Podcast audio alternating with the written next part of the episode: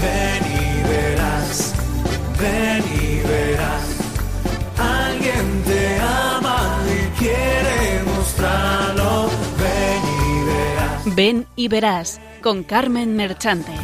Lo que Jesús te tiene preparado.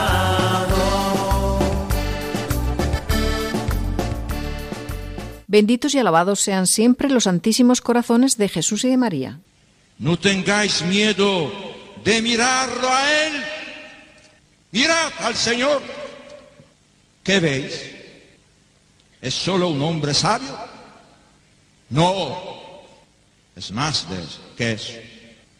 ¿Es un profeta? Sí, pero es más aún.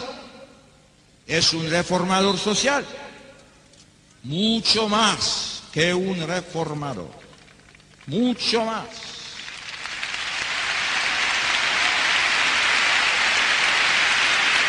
Mucho más.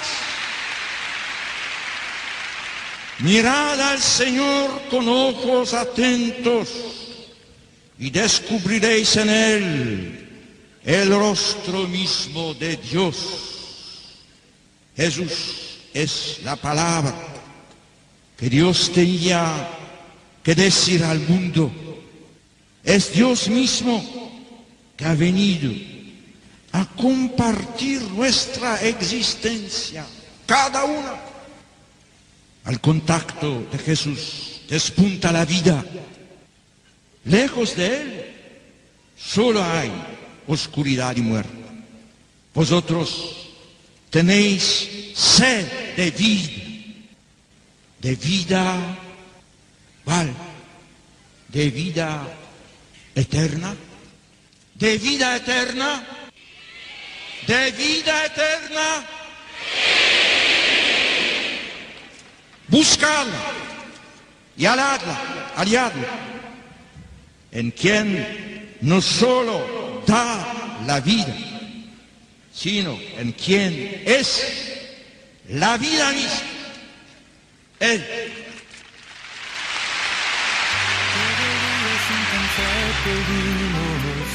Que luchaste siempre con amor.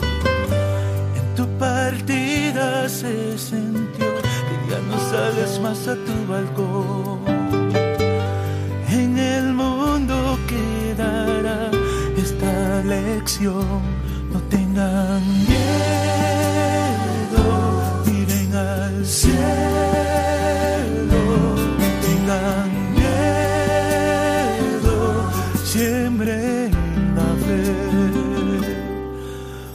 Juan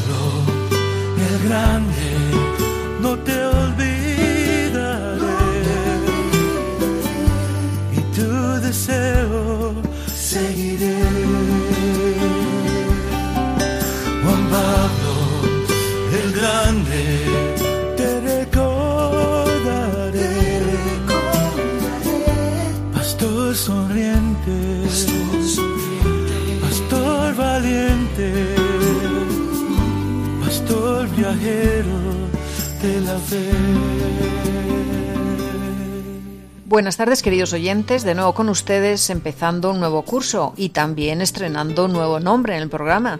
Ahora se llamará Ven y verás. ¿Recuerdan aquella pregunta que los discípulos le hacen al Señor?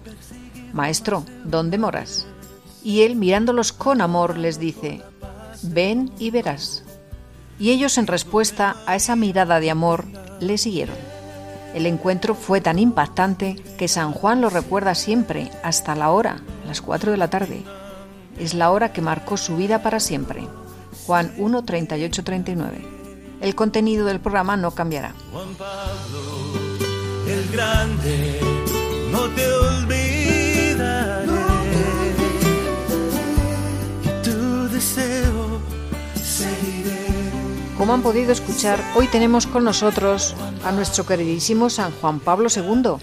Qué emoción oírle hablar con el ardor y el fuego que transmitía en sus palabras y sobre todo cuando hablaba a los jóvenes. Pues hoy, como no podía ser de otra manera, trataremos la vocación misionera y lo presentamos a él como el gran misionero del mundo. La verdad es que este mes viene tan cargado de cosas mes de las misiones, mes del Rosario, en el que hemos celebrado el día 13 el centenario de la última aparición de la Virgen de Fátima, el Milagro del Sol. Y además en estos días en Cuenca tenemos la dicha de tener en nuestra diócesis la visita de la Virgen Peregrina de Fátima. Vaya regalazo. Pero es que además hemos celebrado también el aniversario del inicio del pontificado de San Juan Pablo II y el 25 aniversario de la promulgación del Catecismo de la Iglesia Católica. En un solo caminar. No habrá más luchas ni batallas que librar. Tu santo manto nos protege al caminar. Toda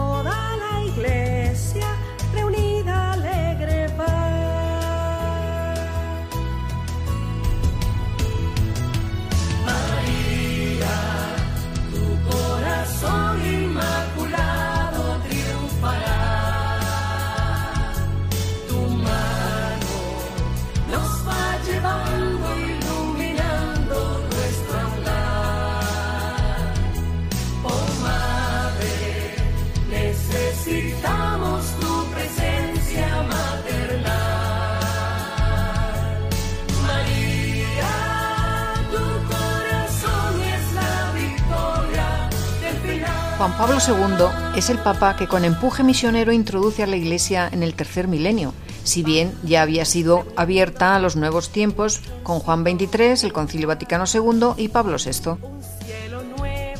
Durante todo su pontificado da muestras de un dinamismo y una pasión que hacen decir al académico francés André Frossat, este papa no viene de Polonia, sino de Galilea. Es uno del grupo de los doce que llega directamente del Evangelio, con la red al hombro y el Nuevo Testamento bajo el brazo.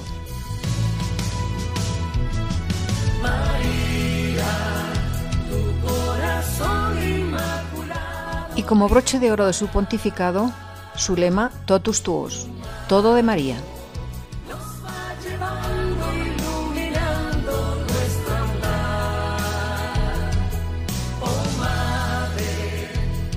Les presentamos el equipo que estará con ustedes esta tarde. Tenemos dos bajas. Una, Adriana, que se nos ha marchado a Roma hasta finales de año. por motivos de estudio, Y Juan José Rodríguez, que se ha ido a Tienza porque ha encontrado un trabajo y en estos momentos, gracias a Dios, está ocupado. Y bueno, y aquí tenemos pues a María Luisa, que es la que les termina de hablar, que ha sido colaboradora en varias ocasiones ya. Y también a José Antonio Esteban, que nos echará una mano en el control. Y como siempre, Patricio Gómez y la que les habla, Carmen Merchante. También tenemos como colaboradores Belén Mora y David Esteban. Hoy tenemos unos invitados muy especiales. El programa va sobre la vocación misionera, como hemos mencionado antes, y tenemos la suerte de contar con un matrimonio que nos va a contar su experiencia allende los mares llevando el Evangelio. Son Rubén Fernández del Castillo y Teresa Salavia Jarabo.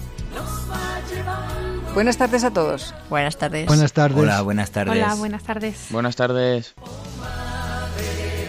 necesitamos tu presencia maternal. Sumario. En primer lugar, les presentaremos pues la vocación misionera, como ya lo saben, siguiendo la Sagrada Escritura y los documentos de los papas. En segundo lugar, hablaremos de la vida de San Juan Pablo II como gran misionero del mundo. Seguidamente les ofrecemos el testimonio de este matrimonio misionero que nos acompañan, Rubén y Teresa. Y para terminar, oraremos por las vocaciones, especialmente las misioneras, tanto consagradas como de laicos. Y también nos encomendaremos a San Juan Pablo II para que por su intercesión Dios bendiga a los jóvenes y a las familias. Y nos mande la paz al mundo. Totus tus, María, ego sum. Soy todo tuyo, María. Y comenzó a cambiar la historia de Europa y del mundo. Conocen los frutos del pontificado de Juan Pablo II. A eso les quiero invitar hoy, queridos amigos, a que alcemos la voz. La alcemos con poder. Tomemos el rosario que tiene mucho más poder que una bomba atómica. ¿Quieren unirse a esta gran cruzada para alzar la voz, alzar la voz con poder y pedir la paz? Pedir no solamente la paz, sino la justicia, pedir que tantas situaciones difíciles cambien y se reviertan. alcemos la voz, tomemos el rosario. Queridos amigos y especialmente jóvenes, acuñemos también esa frase favorita por Juan Pablo II, Totus tus María ego sum, consagrémonos a María.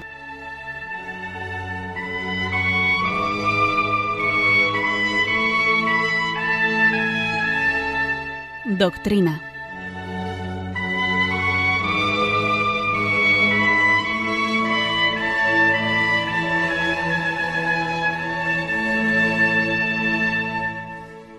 Les ofrecemos, queridos oyentes, un breve resumen sobre la vocación misionera apoyándonos en documentos del Papa Francisco, como la Alegría del Evangelio, Pablo VI, Anuncio del Evangelio hoy, Juan Pablo II, Redentoris Missio.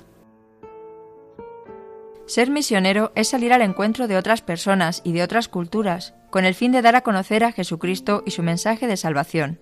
En pocas palabras, los misioneros son heraldos ambulantes del Evangelio de Jesucristo. La misión en salida coincide con la vida y la vocación propia de la Iglesia. A lo largo de la historia misionera de la Iglesia hay varias personas comprometidas, santos y beatos que han sido prototipos de la misión en salida. Los santos apóstoles, San Pedro Claver, San Daniel Comboni, San Francisco Javier, Madre Teresa de Calcuta, entre otros. Se trata de hombres y mujeres que donaron su vida para la evangelización de los pueblos. Todos los misioneros dispersos por el mundo son ejemplos de la misión en salida. El misionero es la persona enviada en nombre de la Iglesia para proclamar exclusivamente la buena nueva que es Jesucristo, único Salvador del mundo. Esa misión, sin lugar a dudas, requiere una salida en todas las dimensiones de la vida, y para que esto se dé hay que tener en cuenta lo siguiente. El Señor nos llama a seguirle como misioneros desde nuestros ámbitos, desde el seno de nuestras culturas y costumbres. Nos llama primero para que estemos con Él, y para enviarnos a predicar después. Sin embargo, el envío que Jesús da a todos los misioneros les obliga a salir de sus esquemas. Así que nuestra vocación requiere una salida de las costumbres que heredamos en nuestros ámbitos familiares, continentales y de nuestros países. Por eso es importante hacer el esfuerzo de salir del encerramiento de la propia costumbre para poder dar el testimonio de Jesús y recibir el testimonio de los demás más allá de nuestras fronteras. Hay que ser sincero y reconocer que a todos nos causa temor salir de nuestro ambiente, pero Él, Dios, nos protege, nos complace y nos acomoda. Podemos ser misioneros, tanto adgentes como intergentes, es decir, fuera del propio entorno o dentro del propio contexto, el país, iglesia local, etc. En ambas realidades se necesita la salida de la comodidad que nos proporciona nuestro propio entorno en el que hemos crecido. Hay siempre ese miedo de salir, pues la salida implica perder la comodidad que nuestros ambientes nos dan. La vocación misionera demanda sacudir con constancia ese miedo. Pedro es ejemplo de eso. La vocación misionera necesita salir de la comodidad y protección que nuestro entorno nos proporciona a fin de encontrarse gozosamente con aquellos a los cuales el Señor nos envía para su misión. El dinamismo de salida como característica propia de la misión de Dios está presente en la Sagrada Escritura. En la palabra de Dios aparece permanentemente este dinamismo de salida que Dios provoca en los creyentes. Tanto en el Antiguo Testamento como en el Nuevo, el dinamismo de salida es muy evidente. Se ve en Abraham, patriarca de la fe. A él el Señor le dijo, Sal de tu tierra, de tu patria y de la casa de tu padre, y vete al país que yo te indicaré.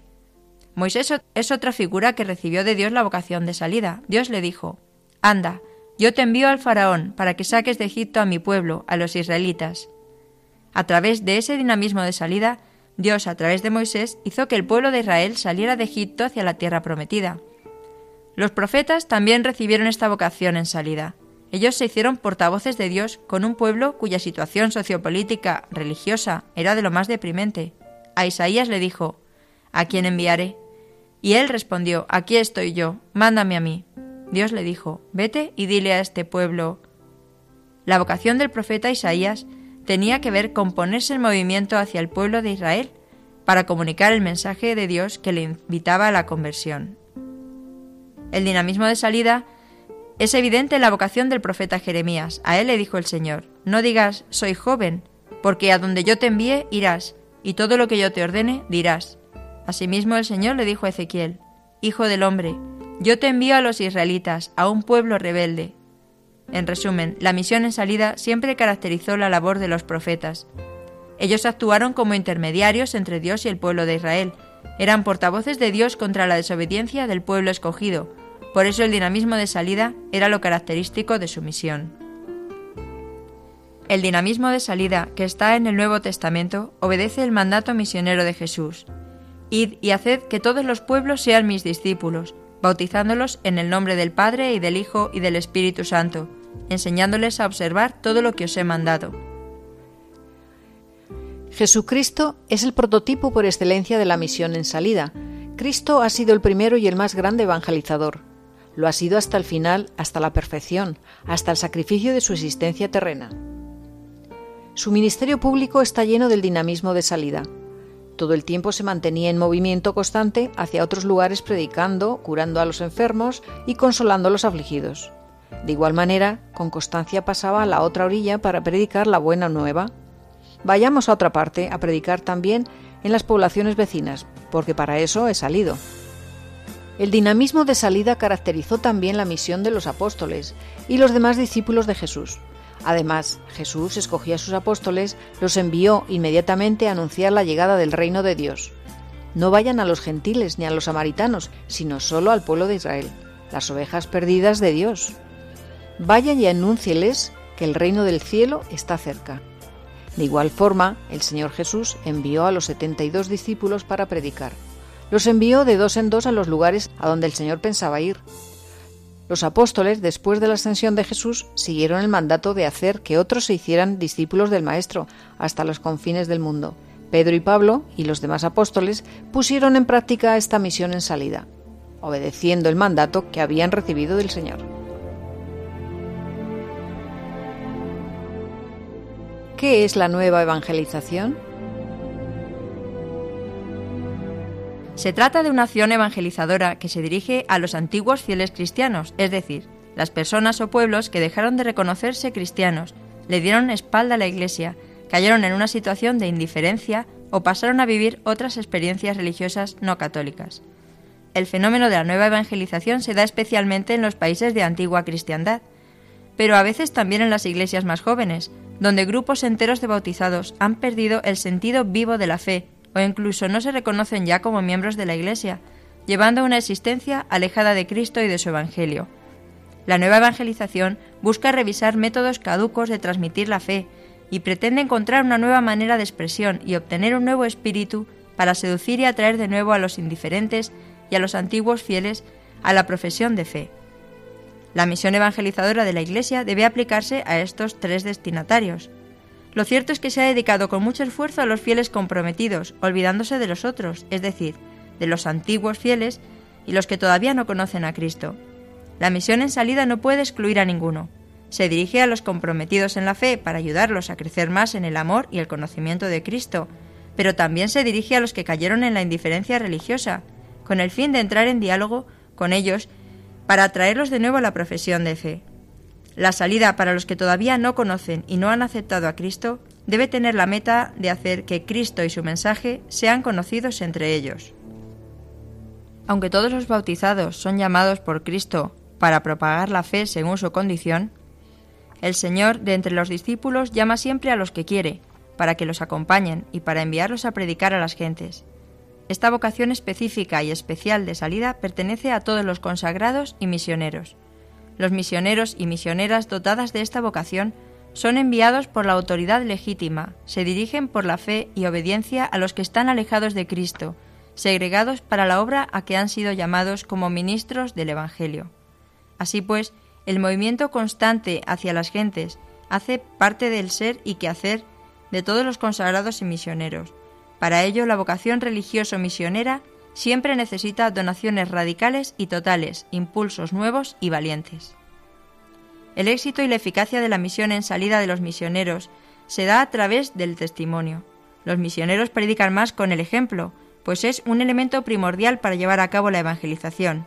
El testimonio de los consagrados que se da a través de la vivencia de los votos de obediencia, pobreza y castidad es una predicación elocuente, capaz de tocar incluso a los no cristianos de buena voluntad, sensibles a ciertos valores.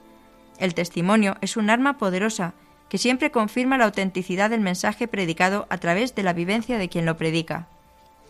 Los discípulos misioneros de Jesucristo saben que Él camina con ellos y trabaja con ellos. saben que les habla constantemente sobre la necesidad de prolongar su misión en el mundo. Las palabras de Jesús, id y haced que todos los pueblos sean mis discípulos, constantemente resuenan en los corazones de los apóstoles para renovar su compromiso y su ardor evangelizador. Por eso, la misión en salida es vocación de todos los bautizados, pero exclusivamente es identidad de quienes han consagrado y donado su vida a Dios a través de la vida consagrada. La evangelización requiere hoy con urgencia sacerdotes y personas consagradas. Esta es la razón por la que deseo decir a cada uno de vosotros, de vosotros jóvenes, si sientes la llamada de Dios que te dice, sígueme, no la acalles.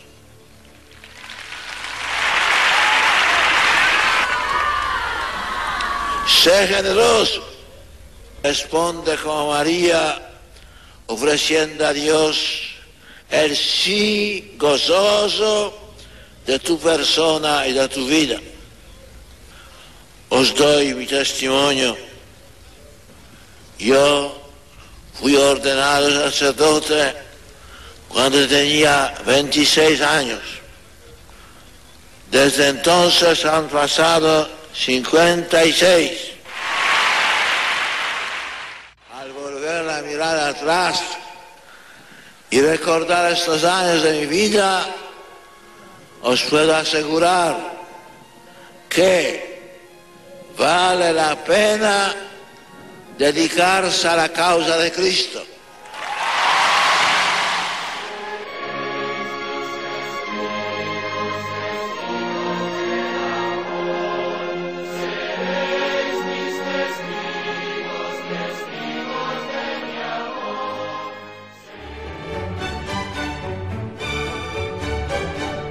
Vida de santos.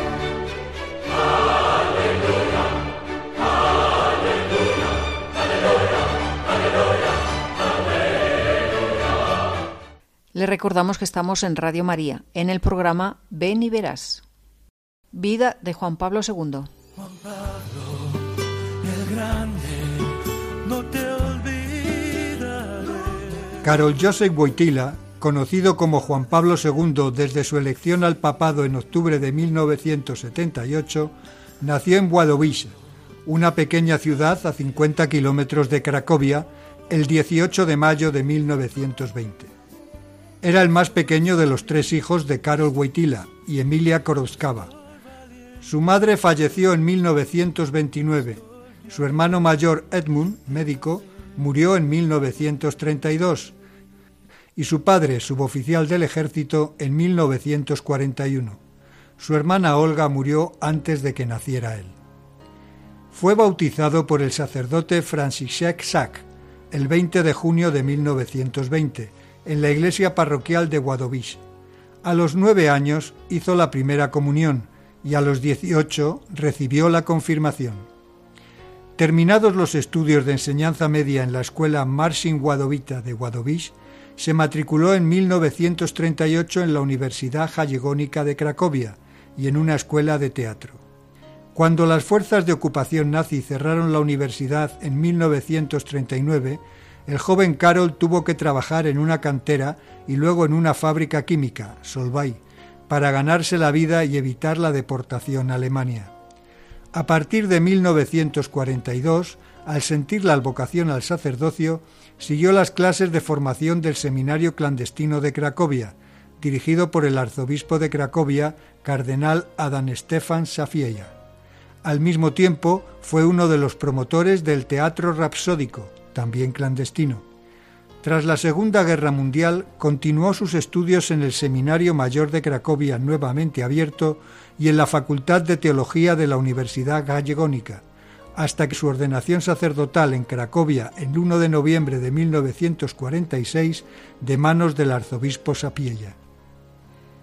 Seguidamente fue enviado a Roma, donde, bajo la dirección del dominico francés Garrigou Lagrand, se doctoró en 1948 en teología, con una tesis sobre el tema de la fe en las obras de San Juan de la Cruz.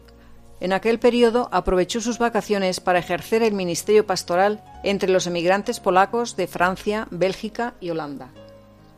En 1948 volvió a Polonia y fue vicario en diversas parroquias de Cracovia y capellán de los universitarios hasta 1951, donde reanudó sus estudios filosóficos y teológicos.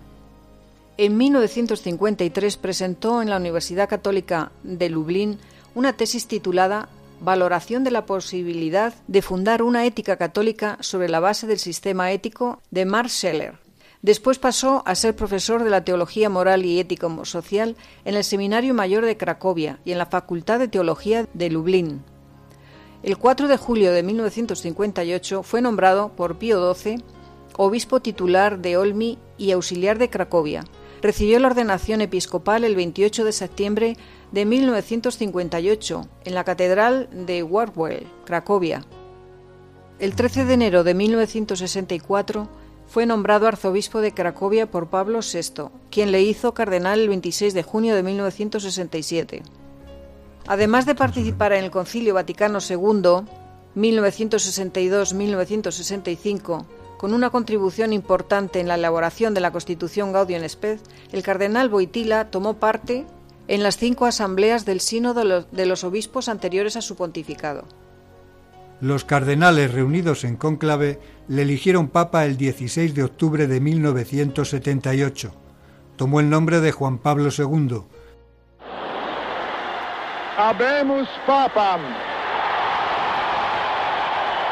cardinalem Wojtyła sibi nomen imposuit Ioannis Pauli.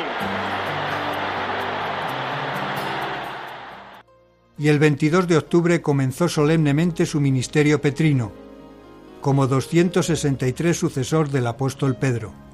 Su pontificado ha sido uno de los más largos de la historia de la Iglesia y ha durado casi 27 años.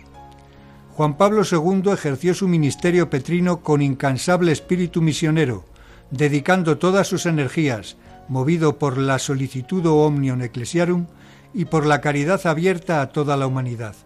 Realizó 104 viajes apostólicos fuera de Italia y 146 por el interior de este país. Además, como obispo de Roma, visitó 317 de las 333 parroquias romanas. Más de 17.600.000 peregrinos participaron en las 1.166 audiencias generales que se celebran los miércoles. Ese número no incluye las otras audiencias especiales y las ceremonias religiosas. Más de 8 millones de peregrinos durante el gran jubileo del año 2000 y los millones de fieles que el Papa encontró durante las visitas pastorales efectuadas en Italia y en el resto del mundo. Su amor a los jóvenes le impulsó a iniciar en 1985 las Jornadas Mundiales de la Juventud.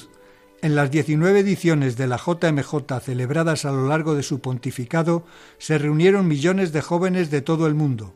Además, su atención hacia la familia se puso de manifiesto con los Encuentros Mundiales de las Familias inaugurados por él en 1994. Juan Pablo II promovió el diálogo con los judíos y con los representantes de las demás religiones, convocándolos en varias ocasiones a encuentros de oración por la paz, especialmente en Asís.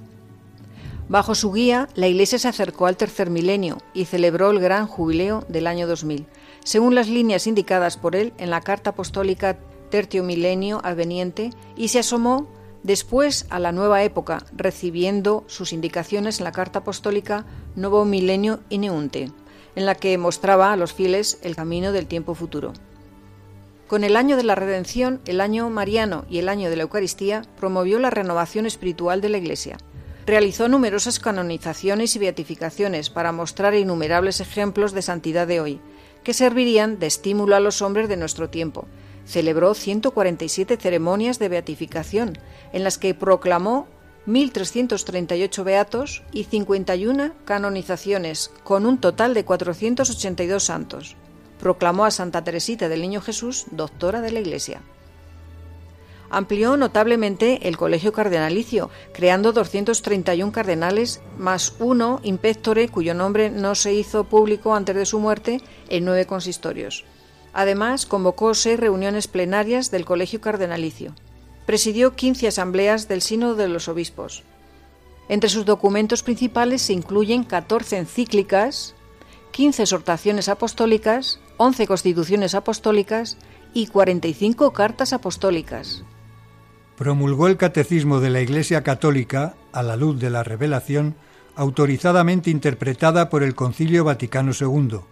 Reformó el Código de Derecho Canónico y el Código de Cánones de las Iglesias Orientales y reorganizó la Curia Romana. Publicó también cinco libros como doctor privado, Cruzando el umbral de la esperanza, Don y Misterio, Tríptico Romano, Levantaos, Vamos y Memoria e Identidad. Juan Pablo II falleció el 2 de abril de 2005 a las 21.37 mientras concluía el sábado y ya habíamos entrado en la octava de Pascua y Domingo de la Misericordia Divina. Desde aquella noche hasta el 8 de abril, día en que se celebraron las exequias del difunto pontífice, más de tres millones de peregrinos rindieron homenaje a Juan Pablo II, haciendo incluso 24 horas de cola para poder acceder a la Basílica de San Pedro.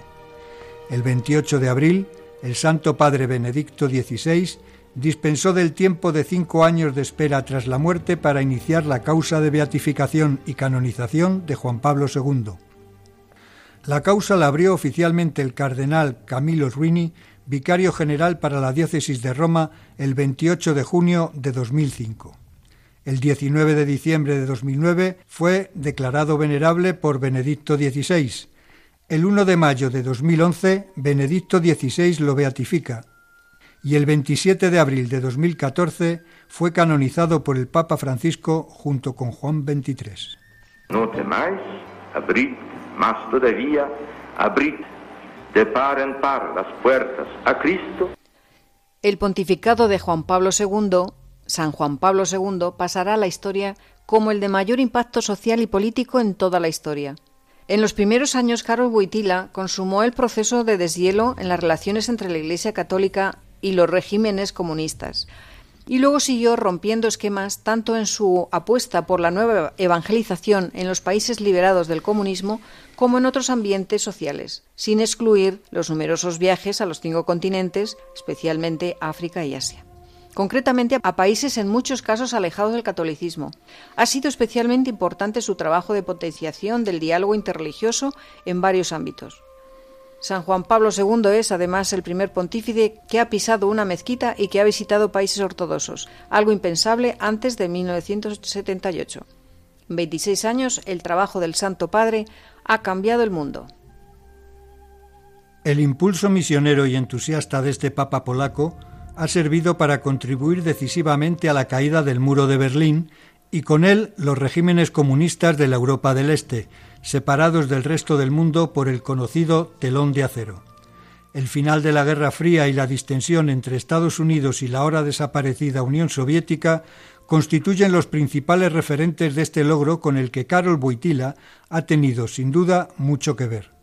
Esto, por otro lado, forma parte del compromiso nítido que Juan Pablo II ha mostrado siempre con la paz en el mundo, Dentro de su condena a todas las guerras, fueron especialmente valorados sus mensajes sobre las dos guerras de Irak, la de 1991 para liberar Kuwait, a pesar incluso del aval de la ONU, y la de 2003 promovida unilateralmente por Estados Unidos y el Reino Unido.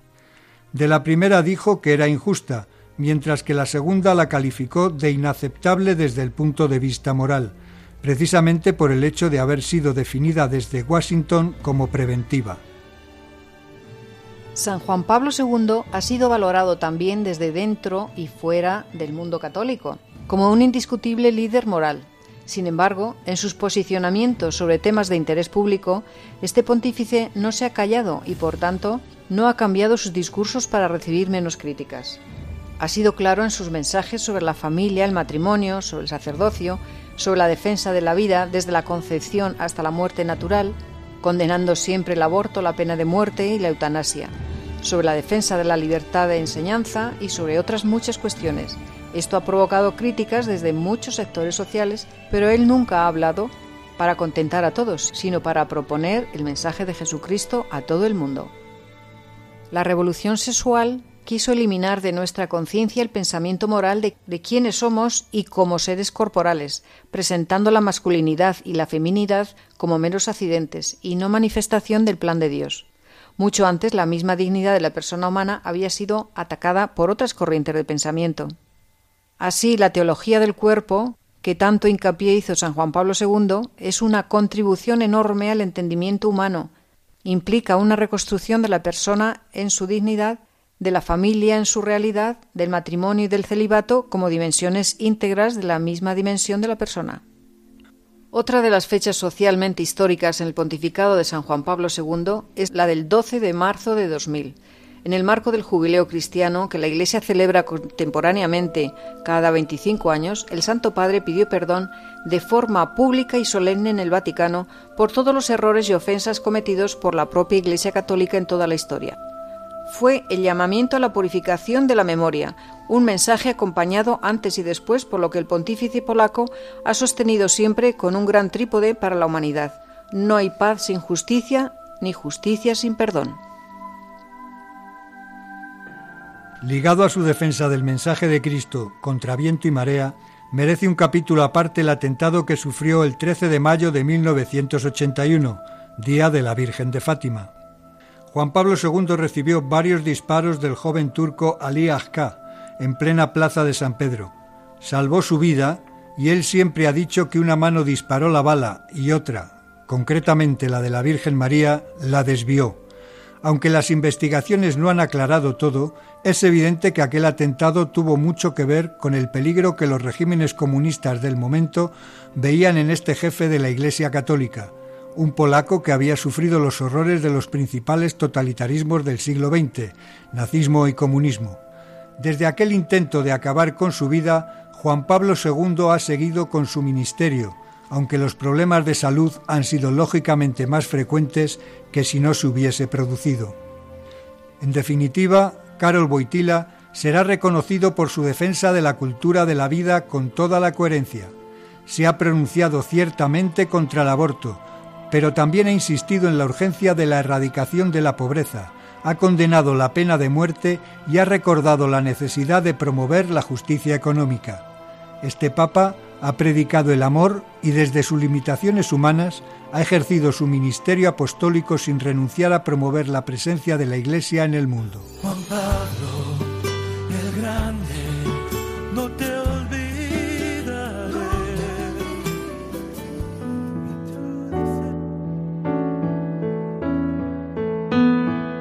Testimonios vivos.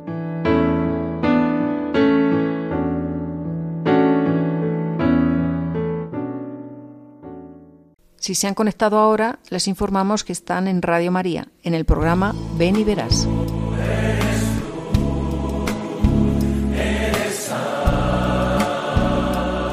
Tenemos con nosotros, queridos oyentes, a un matrimonio misionero conquense, Rubén Fernández del Castillo y Teresa Sarabia Jarabo, que no hace mucho tiempo estuvieron de misioneros en México y además con cuatro hijos, que luego volvieron con cinco. Bueno, ellos nos van a dar su testimonio para todos ustedes, pero mejor que se presenten ellos mismos. Buenas tardes, Rubén y Teresa. Hola, buenas tardes. Hola, buenas tardes. Bienvenidos al programa Ven y Verás, que como ya hemos informado antes, se llamaba antes La Llamada, en radio, aquí en Radio María. Ahora se llama Ven y Verás. Eh, bueno, pues el micrófono es vuestro, cuando queráis. Bueno, pues buenas tardes de nuevo. Lo primero, soy Rubén y agradecer que podamos estar esta tarde aquí con todos ustedes compartiendo esta experiencia. Y pues como ha dicho, somos una familia, eh, una familia totalmente normal que vivimos en un pueblo de Cuenca que se llama Gascueña y que un día pues nos vimos llamados por el Señor a, a salir de casa. Hemos estado tres años aproximadamente en Bahía de Quino, en un pueblo de Sonora, en el norte de México, eh, en una zona fronteriza con Estados Unidos. Pues allí tuvimos a nuestro pequeño Panchito y, y allí hemos estado felices viviendo la misión. Muy bien, pues primeramente nos gustaría, nos contaréis un poquito cómo surgió la idea de marchar a la misión y qué es lo que os movió para, para irse tan lejos y con los hijos, que es más complicado, a otro país, a otras costumbres, otras culturas.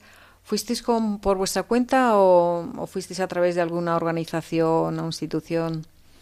Bueno, pues eh, vamos a intentar resumirlo porque es un poco largo de, de contar, pero yo creo que hay un caldo de cultivo previo en nuestra familia que es mm, a través de unos estudios de- del matrimonio y familia del Instituto Juan Pablo II, pues descubrimos la belleza del matrimonio y la experimentamos en nuestro matrimonio y entonces pues pensamos que eso había que anunciarlo a, todo el mundo, ¿no?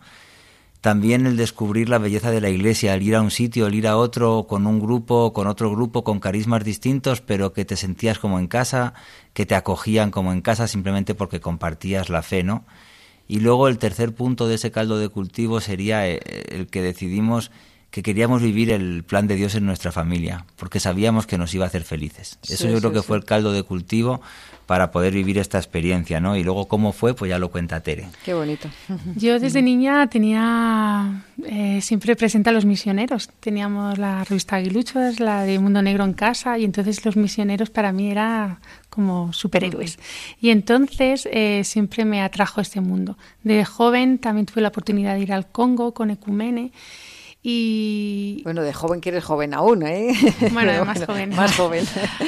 Eh, y mm, con todo esto, mi madre cayó enferma, que estuvo en coma nueve años, y en ese tiempo, pues Rubén y yo nos casamos. Madre mía, nueve años. Sí, tuvimos los niños. Entonces esa, esa inquietud misionera, pues, pues era como imposible, ¿no?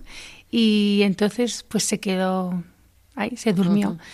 Y después de la muerte de, de mi madre y de mi padre, eh, empezó otra vez por dentro a, a moverse. Y lo que pasa que yo pensaba que, que era una huida de, pues eso, de, pues de Sí, de pena. lo que de- habías sí. Entonces, pues yo no le decía nada a Rubén, y, pero iba a misa y a cualquier sitio en la televisión, una conversación con un amigo, siempre salía a relucir los misioneros y tal, y uff, y estaba como hirviendo por dentro. Entonces, pero yo no le decía nada a Rubén, esto es una locura. no. Hasta que ya pasó varios meses y un día saliendo de misa, pues se lo comenté. Y entonces él me miró extrañado y me dijo que él llevaba unos meses con la misma inquietud.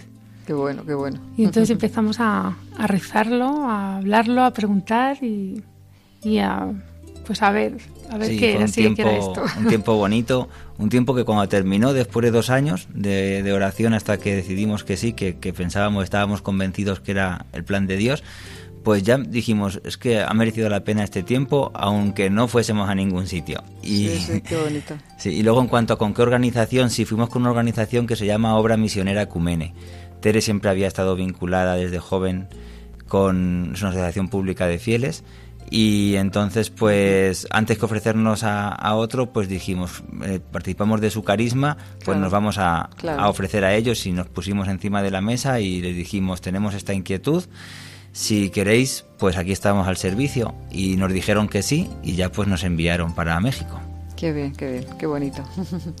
¿Y qué dijeron vuestros hijos y vuestra familia cuando se enteraron de la aventura que ibais a correr?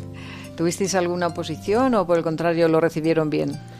A nosotros mm, nos preocupaba cómo explicárselo a los niños, pero ya llegó un día que se lo comentamos y, y ellos dijeron que sí, que para adelante, que si iban con nosotros no había Qué ningún bien, qué qué problema había, o sea, no había, veían ningún problema en ningún Claro, claro. momento. Yendo con los papás, pues ya está solucionado Eso es. todo.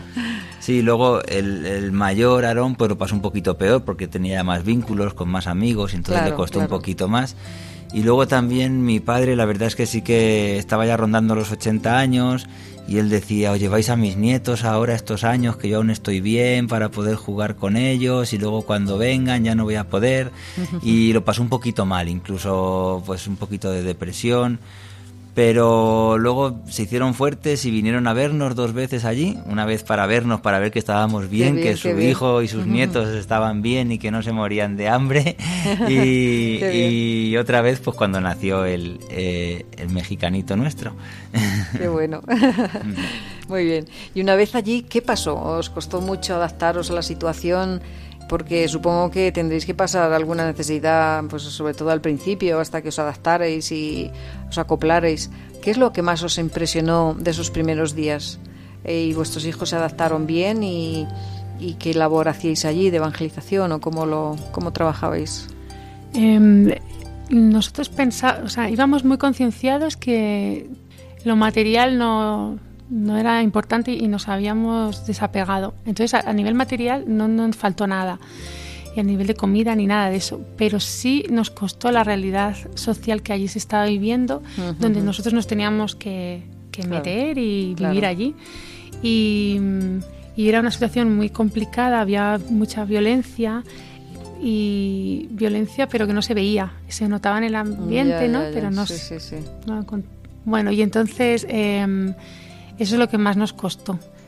Sí, familias desestructuradas y droga y todas esas cuestiones, ¿no? Eso es, además con la sensación de que, porque es un pueblo que dicen, no digan, ustedes nos decían que han estado en México, han estado en Bahía de Quinos, un pueblo que solo tiene 40 años, que es una zona de paso hacia Estados Unidos, donde la gente muchas veces no construye casas de material porque como están de paso, pues Claro. una casa de, de cartón o, o de plástico y, y luego se queda varios años porque hay trabajo en la pesca y entonces esa desestructuración es más fuerte en ese pueblo que en otros lugares de, de México y, y la violencia que también está ahí. Nosotros veíamos, por ejemplo, que decían, uy, pues ha desaparecido un niño, ¿no? Y, y- y decía el sacerdote, y le decíamos, oye, que nos hemos enterado de esto. Uy, lo que le falta por ver, nos decía siempre, ¿no? Y nosotros como decía, ¿qué nos puede faltar por Oye, ver? oye, oye. Y toda la gente nos decía, pero es un sitio que se vive muy tranquilo y nosotros después de tres años sí que podemos decir también que, que es un sitio donde se vive tranquilo, pero es verdad que todo eso existe. Luego te acostumbras, los horarios, Sí, los sí, ritmos, sí, sí. los lugares, Aprendes a aprendes a vivir. vivir. Madre mía. Un poco cauto, por dónde puedes ir, por dónde no. Claro. Claro, y, claro. y ya está. Ahora nuestros hijos en 15 días estaban como si fueran de allí, estaban súper adaptados. Los niños que enseguida Sí. se adaptan es, es increíble. La verdad es que Sí, sí. sí. Y en cuanto a nuestra labor, pues mm, trabajar la pastoral familiar. Trabajar la pastoral familiar, el tema del matrimonio, del amor en el matrimonio, en los hijos. Y, Sí, sí, sí, sí. y eso es lo que era el envío que llevábamos. Sí, lo más urgente y necesario en ese momento allí, claro. Eso es. Muy bien. ¿Qué se siente cuando te ves siendo portador del Evangelio, cumpliendo el mandato de Dios, como bien habéis dicho, que sentisteis la llamada de Dios? Es el mandato que dice, id y predicad el Evangelio a todo el mundo. En otro país, sin conocer a nadie, supongo que, en esos momentos eh, se sentiría, sentiríais más de cerca la presencia de Dios, ¿no?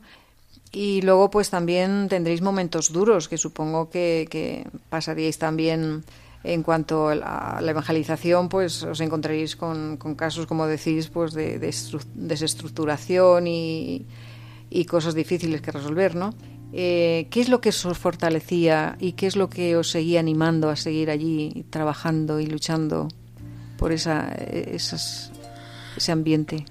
Pues yo, como portadora del Evangelio, me sentía muy pequeña y pensaba, pero Dios mío, si yo no soy nadie ni nada. eh, en- pero por otro lado, había una fuerza muy, algo, sí, muy ardiente que era como, es que, es que... o sea, que no eras tú, que era él el que quería servirse de ti. Eso es. Eso es.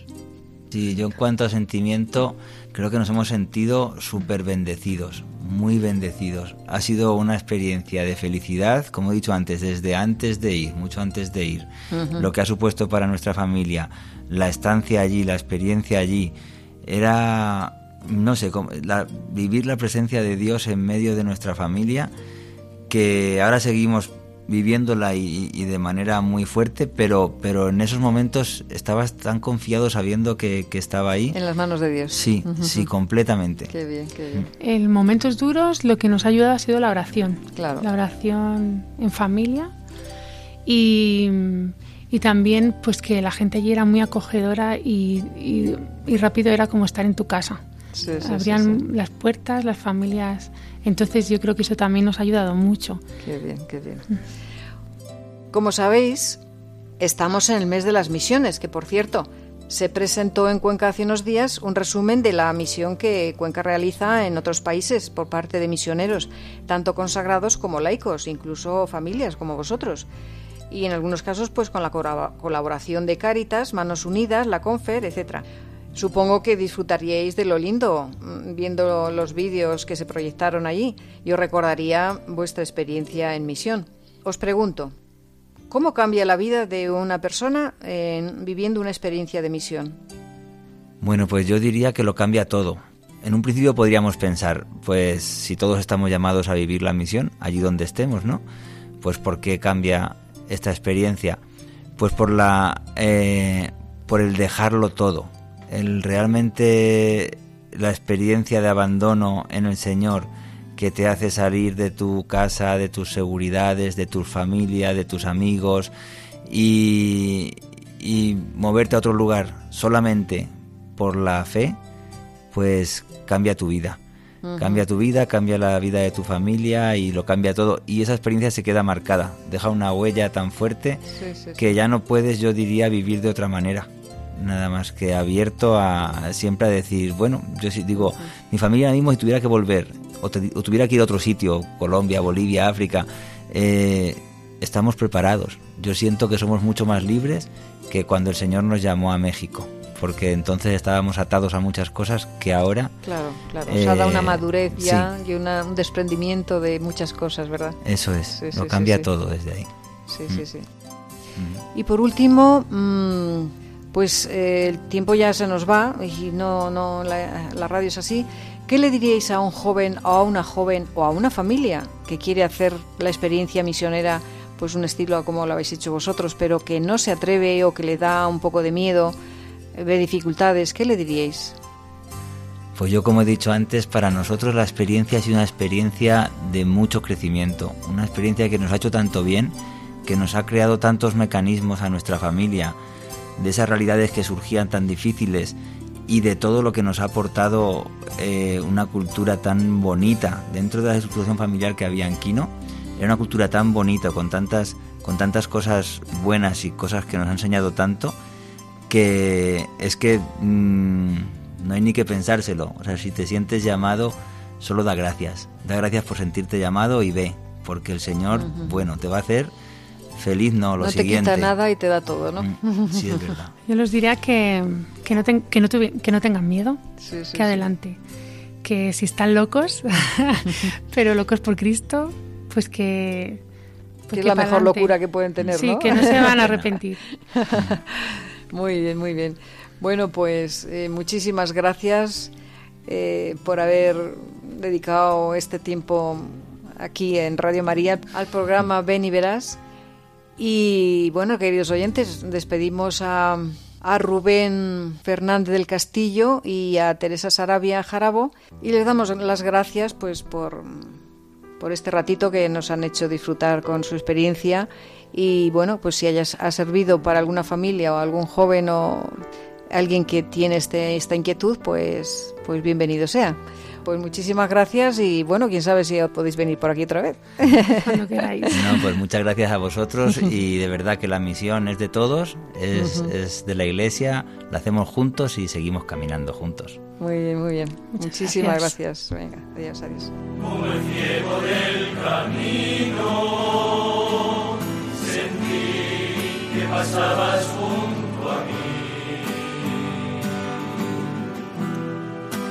Verte sabía quién eras, que solo tú me podrías sanar. Reflexión y oración. rendido a tus pies, oh Jesús mío, te pido humildemente vivir para amarte, fiel. Mira que soy pobre, oh buen Jesús, soy débil y necesito apoyarme en ti para no caer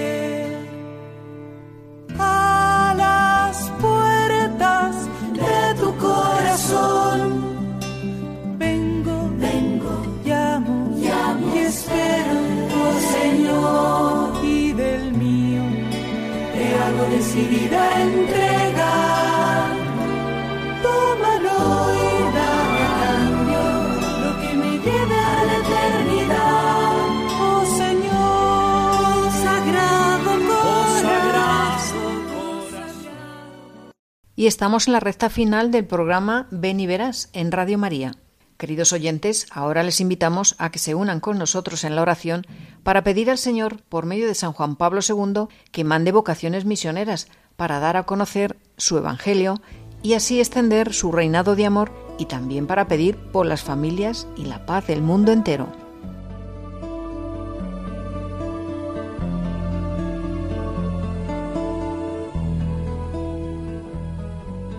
Levanto el corazón a ti, Señor, ayúdame a lanzarme, hazme valiente. Muéveme con tu impulso a donde quieras, inventa los caminos de mi vida. Sé que tú me guiarás y eso me basta. Incluso con mis dudas y mis miedos, oyendo tu llamada, daré el salto. No importa nada más si vas conmigo. Tu alegría, Señor, será mi fuerza, Evangelio que es luz para los pobres. Envíame a anunciar esta noticia sembrando la ternura y la esperanza por las mil periferias de este mundo. En tu misión confío porque es tuya. Renueva esta ilusión de darme a todos, amándote en quien sufre, en mis hermanos. Amén.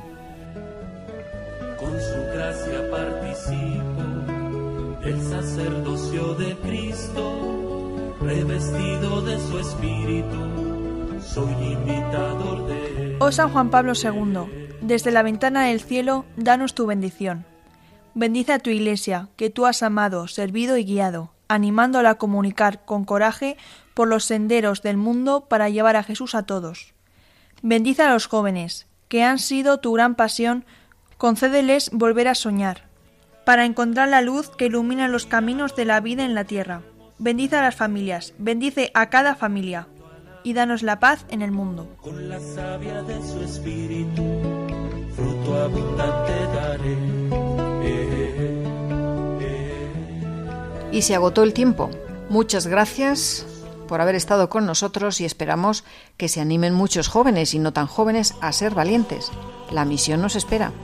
Y les informamos que podrán escuchar de nuevo el programa o para aquellos que no lo han podido oír esta tarde a través de la página web de Radio María y pinchando en la viñeta Postcard y buscan el programa Ven y Verás. Queridos oyentes, hasta dentro de cuatro semanas. Buenas tardes y que Jesús y María les bendigan y les conceda la paz.